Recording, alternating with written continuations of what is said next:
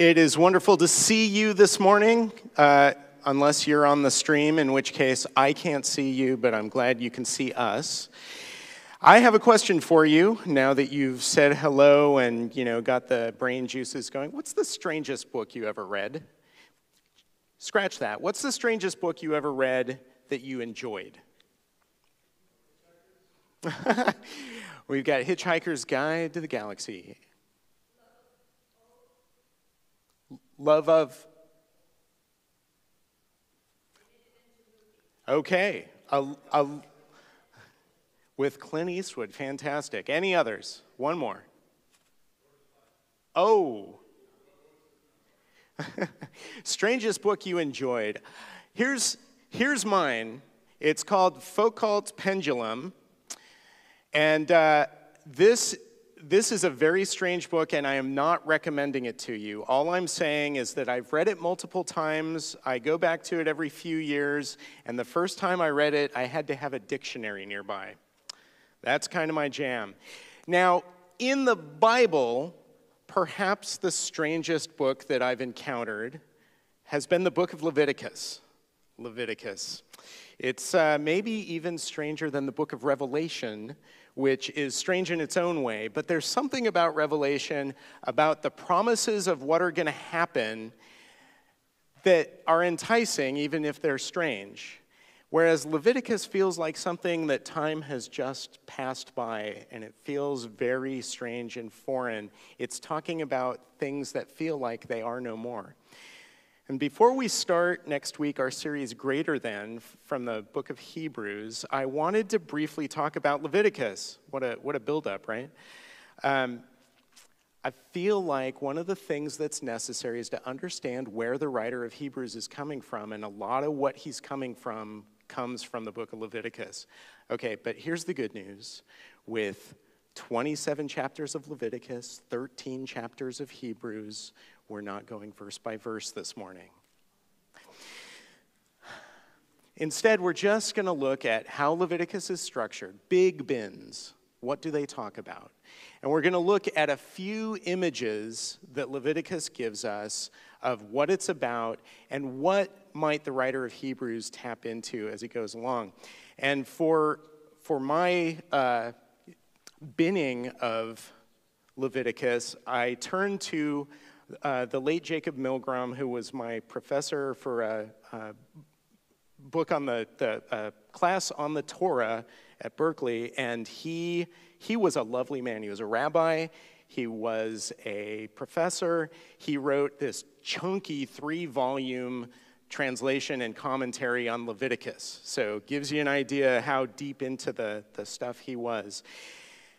He would not, I am sure, agree with much of what I'm going to say about Leviticus, Rabbi. But I like the way he divided Leviticus as I looked back at it. And so here's what a 30,000-foot view of Leviticus looks like. Chapters 1 through 7, I'm going to call that system of sacrifice. Chapters 8 through 10 is the problem of priests. Chapters 11 through 16 is the practice of purity. Chapters 17 through 27, so the rest of the book, I'm going to call Code of Conduct. And you might look at that set of topics and go, Mike, that is not very interesting. And I wouldn't necessarily disagree with you, but here's what I want to say. Let's let God's word speak, because it spoke to them and it can speak to us. It certainly spoke to the writer of Hebrews. And here's one of the things that I want to keep remembering. This book comes from a good giver, even if it seems strange to us.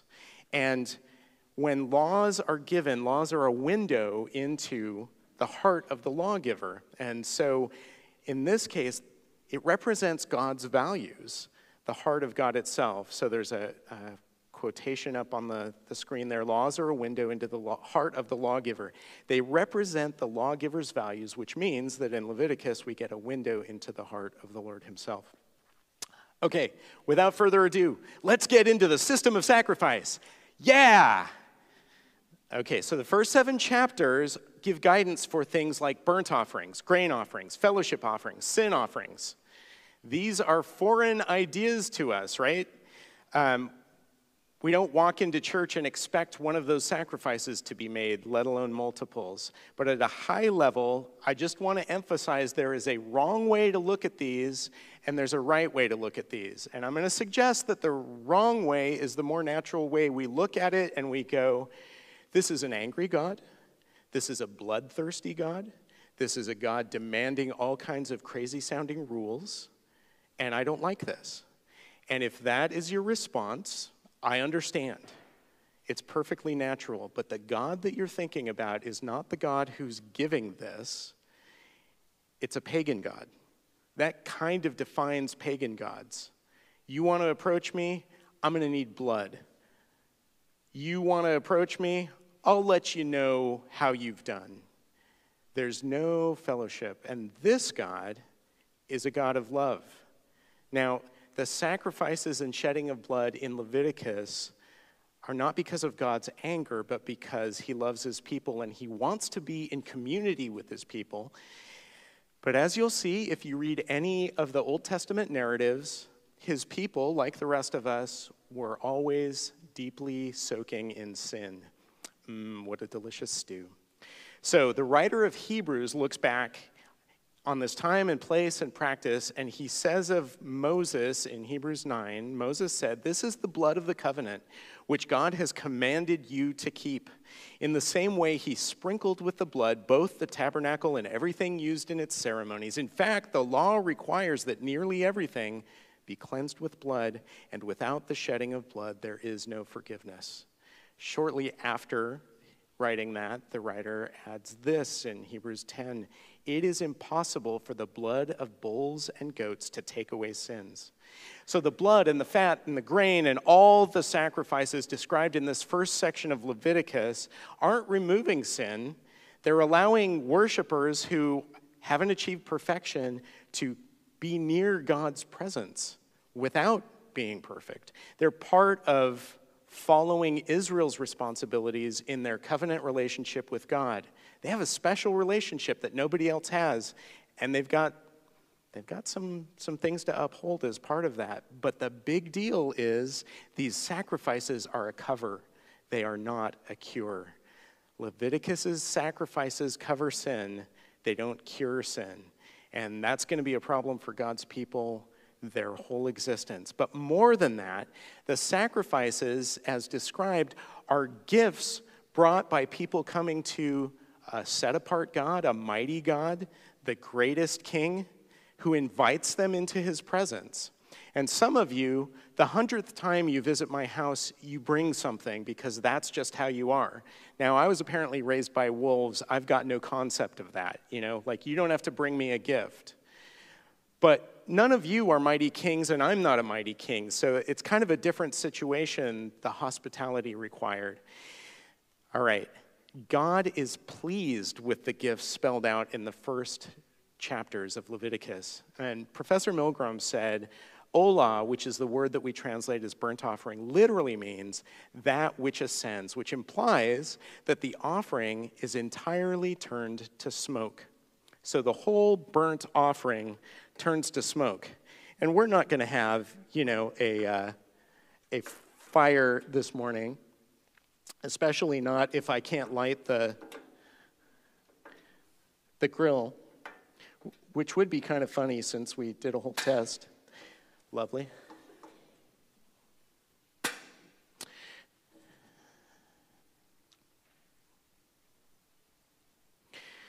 So that which ascends implies that the offering turns entirely to smoke. And repeatedly in the first few chapters, we're told that the burnt offering is a pleasing aroma to the Lord. So I get a mental picture of like the Simpsons God sniffing the air or something like that, big, yellow, bearded. That's not the picture here. It's a metaphor, okay? God isn't, what's on the barbecue? God is saying, my people are in fellowship with me. The people that I love and I've called to me are in fellowship with me. We are at harmony and peace with one another, and that's what God wanted. There's one more thing that I wanted to say as part of this section. James Franco and I were talking about the first four chapters of Leviticus a couple of months ago, because occasionally we do weird things like that. And the thing that struck us was not so much the different kinds of sacrifices. The thing that struck us was the tiered nature of the sacrifices. And what I mean is this. The primary offering for the burnt offering is a bull. So you've got to have a cow, something of the cattle sort. It's supposed to be a male. It's supposed to be perfect. It can't have any kind of impurity. Can't be missing a leg and you didn't need it. It had to be something of value. The second tier exists as well, though. You could take something from the flock, and that would be a sheep or a goat. Again, male. Again, perfect. Now, both of these are costly, and the bigger, the more costly, right? But there's a third tier, and that third tier, you could sacrifice a bird. And we're talking a dove, we're talking something, a pigeon, something that a person, a poor person, could potentially snare themselves or that wouldn't be very expensive. And so God, from the very beginning of his people's worship, says, you do not have to be elite to come to me. You do not have to be wealthy to come to me. You do not have to have resources to burn, literally, in order to come to me. And the beautiful thing about that third tier offering, the bird doesn't have to be perfect. God says, you bring what you can. I take your intention and I accept your offering. I love you. That is so moving to me, living in an area where we have way more money than most of the world, and we don't feel like there's ever enough, and we don't know how to help other people. And it's interesting that from the beginning, God baked into how his nation was to run, we're looking out for the poor. All right, you didn't have to be rich to have your offering be pleasing to God. Let's go to the next section. Hey, look, we're already up to chapters 8 through 10. This highlights the problem of priests, and priests are always going to be a problem, but these chapters start with a description of the priestly duties, and there were some sacrifices in the first section that I didn't even touch on because it was about purifying the priests, and it's sort of an interesting thought here. Those who are offering the sacrifices are in a rather difficult situation because they themselves sin. The priest sins, and now he's not clean, and he's supposed to offer a sacrifice on your behalf. Here's what Leviticus 4:3 says. If the anointed priest sins, bringing guilt on the people, if he sins, he brings guilt on the people, he must bring to the Lord a young bull without defect as a sin offering for the sin he has committed. Man, that's rough. It's hard enough to keep clean before God, and then you've got people above you interfering in the process. And then the priest is always in the top tier of what he has to provide to God. So he's got to have a bull. Okay. And here's how the priesthood gets officially started. In one of the few passages in this book that's actually a narrative, it describes all the ceremony, the first time they put this system into use. Leviticus 8, the Lord said to Moses, bring Aaron and his sons, their garments, the anointing oil, the bull for the sin offering, the 2 rams, and the basket containing bread made without yeast. All of these are things for offerings, for sacrifices, and gather the entire assembly at the entrance to the tent of meeting. Moses did as the Lord commanded him, and the assembly gathered at the entrance to the tent of meeting. Now, Moses washes Aaron and his sons. He dresses Aaron like the French archaeologist in Raiders of the Lost Ark. Do you know what I'm talking about? Do you know what I'm talking about? Thank you. And of course, he's dressing like the high priest, not the other way around. There are multiple offerings that take place, and then they finish with a meal of meat and bread that are the priestly portion of the sacrifices that have been made. And then Aaron makes a sin offering and a burnt offering for himself after 7 days, and the sin offering and burnt offering for the people. He offers a fellowship offering for the people, and I kid you not, a wave offering. No, it's not like that. He waves the sacrifice before the Lord. And Leviticus 9 says this: Moses and Aaron then went into the tent of meeting. When they came out, they blessed the people, and the glory of the Lord appeared to all the people. Fire came out from the presence of the Lord and consumed the burnt offering and the fat portions on the altar. And when all the people saw it, they shouted for joy and fell face down. Now that is a worship service, right? Want some more of that? It's good while it lasts. Because here's what happens in Leviticus 10. Aaron's sons Nadab and Abihu took their censers, put fire in them and added incense, and they offered unauthorized fire before the Lord, contrary to his command. So fire came out of the presence of the Lord and consumed them, and they died before the Lord. What happened? It was going so well. Well, they decided they were going to innovate. They decided, I know God has all these holy utensils that you use for presenting the incense, but we've got our own. And we're running the show now. I mean, we're the sons of the high priest. And this is the story of the priestly class all the way from the beginning, is we have seemingly many more examples of them falling down on the job than doing the job of bringing the people and the Lord together. And they make it more difficult than ever for the people to connect with God. Next section, look at that. We're on chapters 11 through 16, the practice of purity. And these are largely about issues of being clean and unclean. There are clean animals. The people were allowed to eat those. There are unclean animals. The people were not allowed to eat those. What's an example of an unclean animal?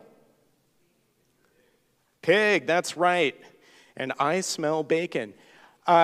Here's the thing. We don't know why some things are designated as clean and some things are designated as unclean. God said they were, and that's how the nation understood them. But there are also instructions for skin diseases. You might be able to think about examples where Jesus healed lepers, for example, and there were rules around this whole situation. There are rules about bodily discharges, about childbirth. And Leviticus doesn't explain why any of these things are clean or unclean. It just says, here's how you know if you're unclean and therefore can't be in the presence of God. And here's how you can know how to become clean depending on what your problem is.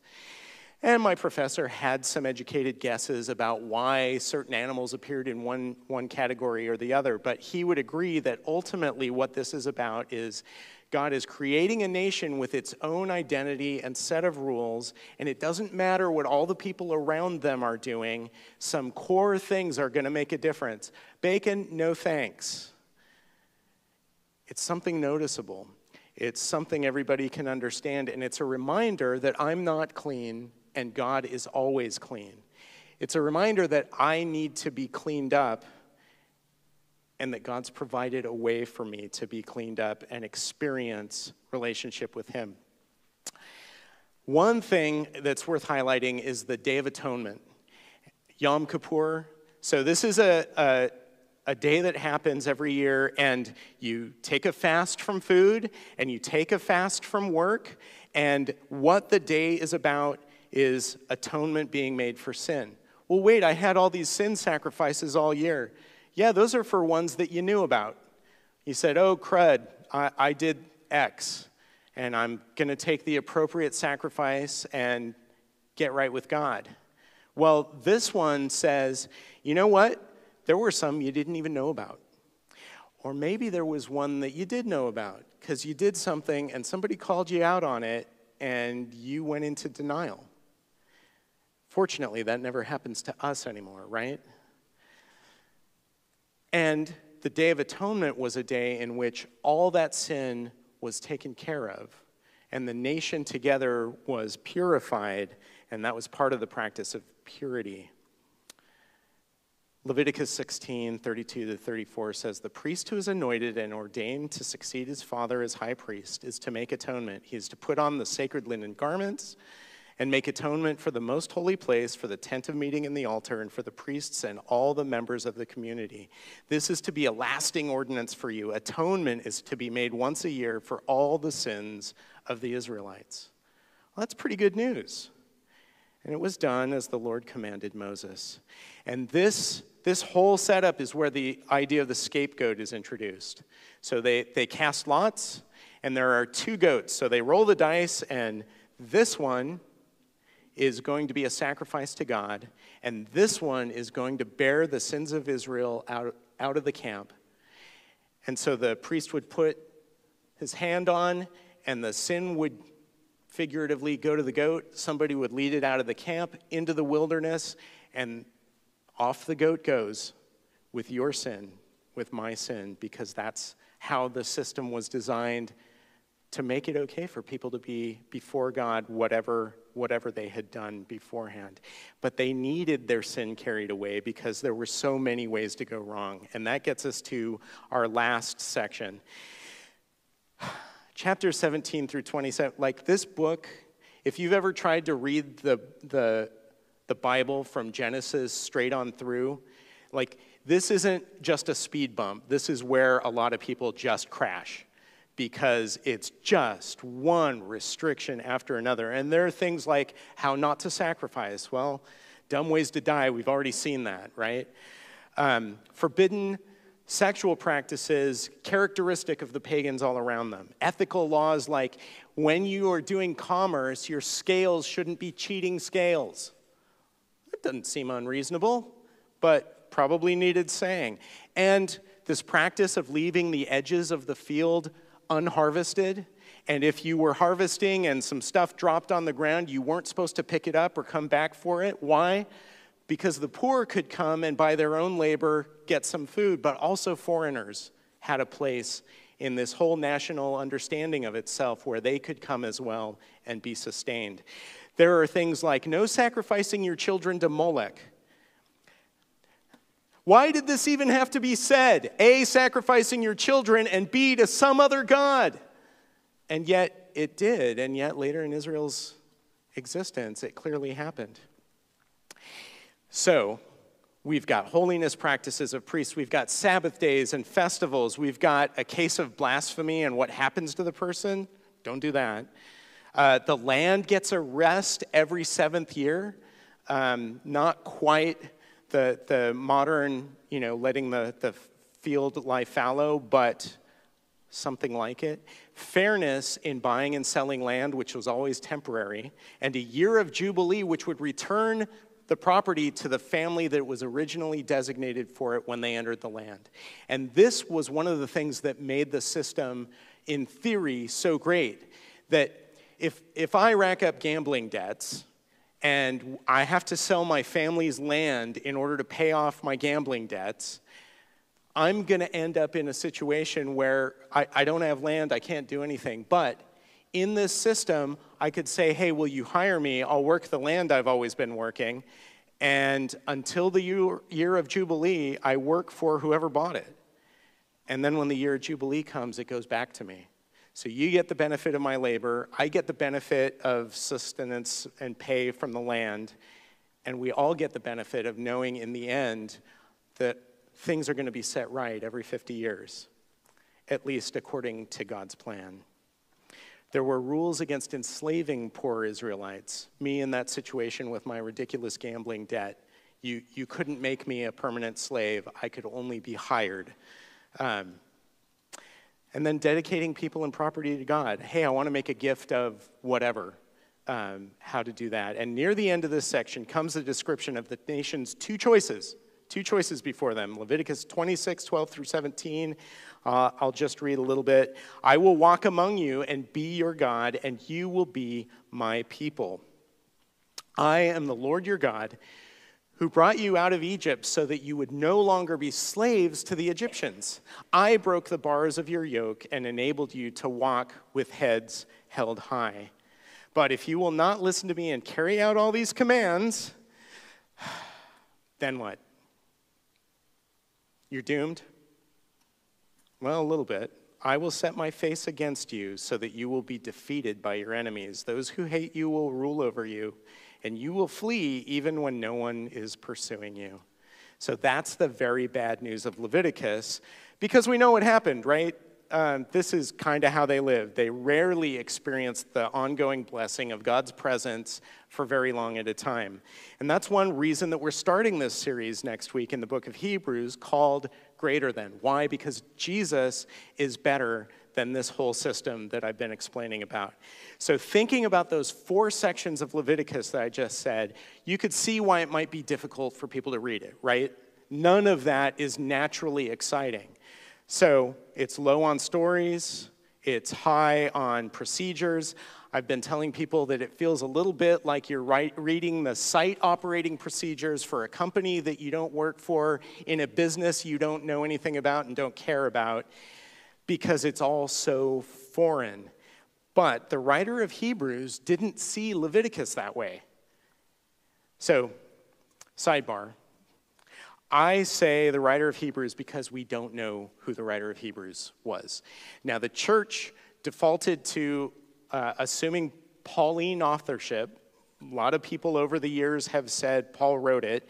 And so my King James Bible, it says the epistle of Paul the apostle to the Hebrews. And I have to say that over the years that a lot of us have said, no, that's probably not it. The use of language is different. The form of argument is different. There's not even a, hey, this is Paul writing to you, as he normally did. But this is not a subject to have a strong opinion about. In the year 225, the theologian Origen said something that I feel like we ought to remember here. And Stuart Sachs quotes him when he says, "No one knows for certain who wrote Hebrews. We were probably well advised simply to echo the words of Origen in the 3rd century, God alone knows." Okay, that was end of sidebar. The writer of Hebrews didn't see Leviticus as a bunch of irrelevant operating procedures. The writer of Hebrews saw those procedures as revealing a loving God's design for reconciling unreliable people like you, like me.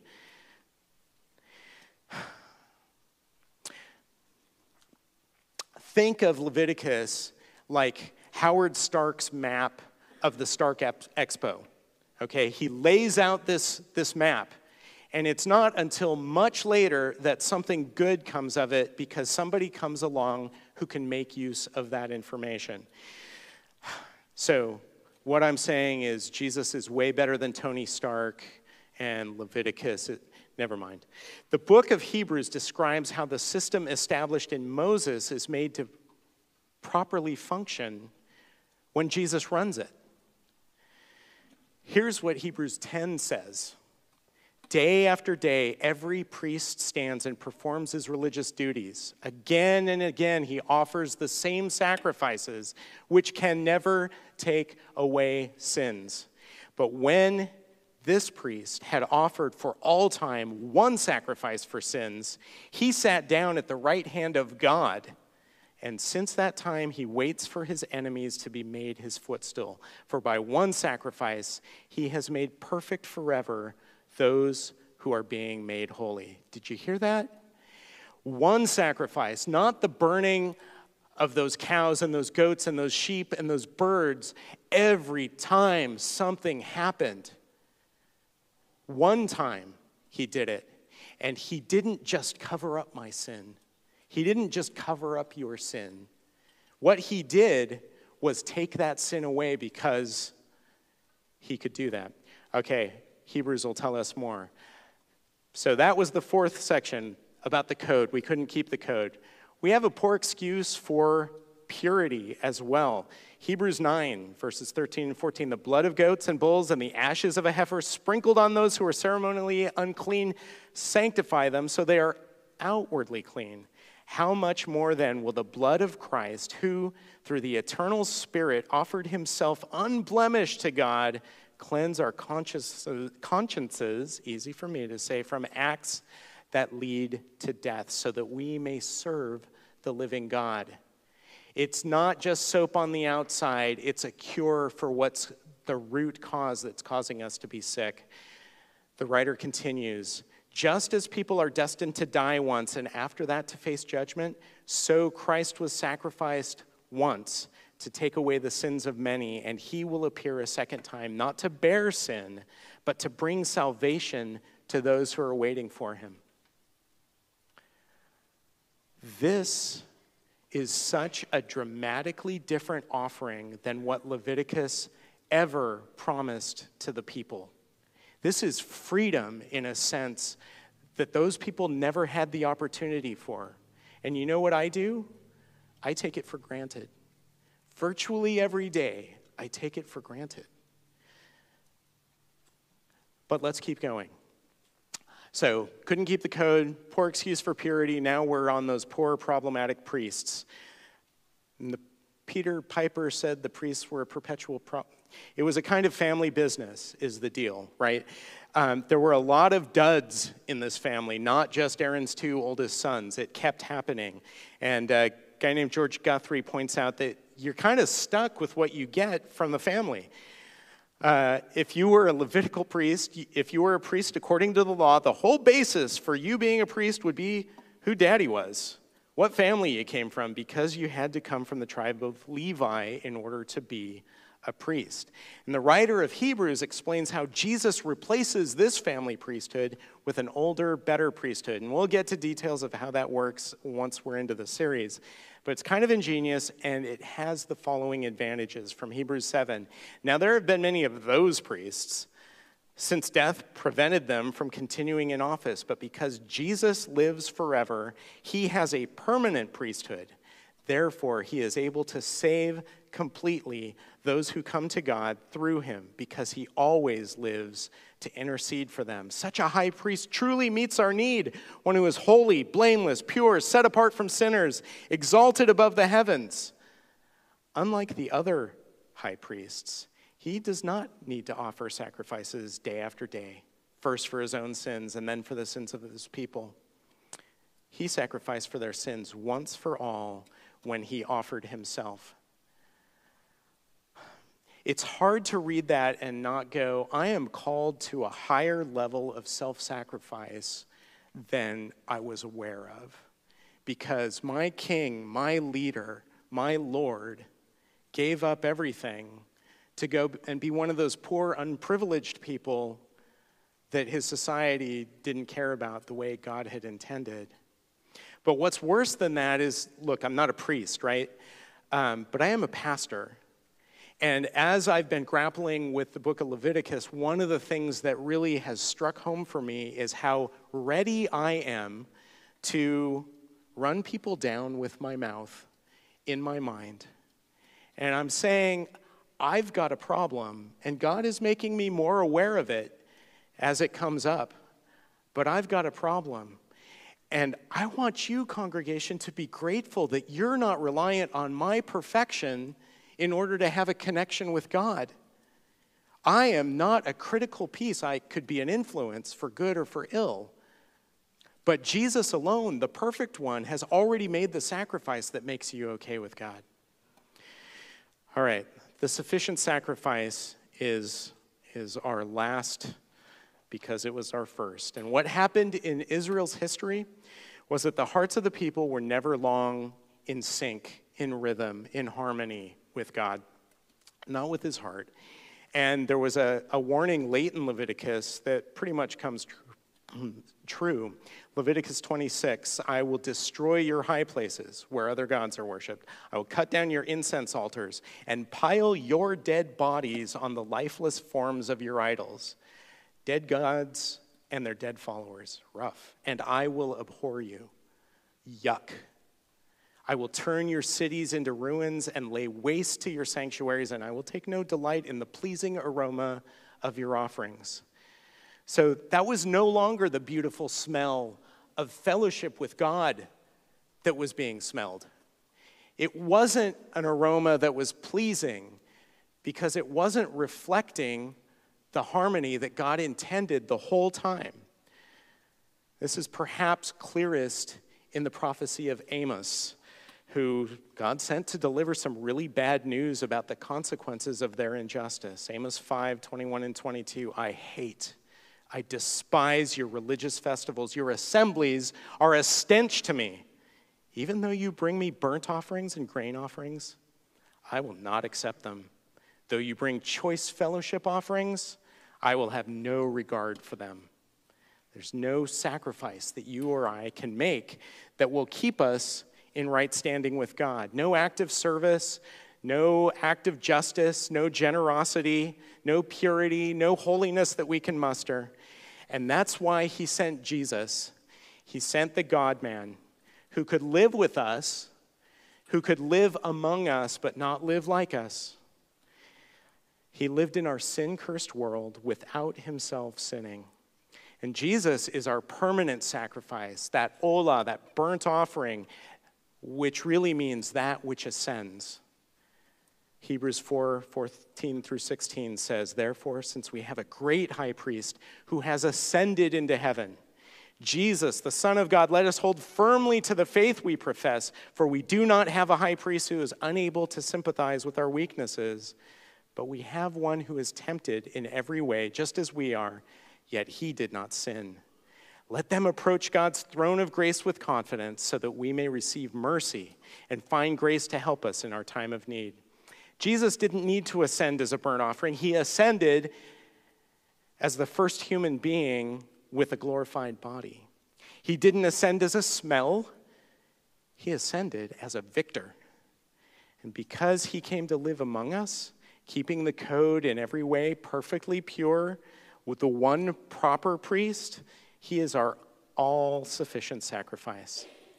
So speaking of ascending, worship team, could you ascend to the platform, please? So God with us has ascended to sit at the right hand of God Most High. And he's left the Comforter with us. And when Jesus returns, we'll be able to be in God's presence forever because he has made us part of the family. It's not our family that matters anymore. It's his family, Hebrews 2. "In bringing many sons and daughters to glory, it was fitting that God, for whom and through whom everything exists, should make the pioneer, the trailblazer of their salvation perfect through what he suffered. Both the one who makes people holy and those who are made holy are of the same family." So Jesus is not ashamed to call them brothers and sisters. If you are in Christ, he's not ashamed to call you a brother or a sister. If you are in Christ, he literally does call you a brother or sister.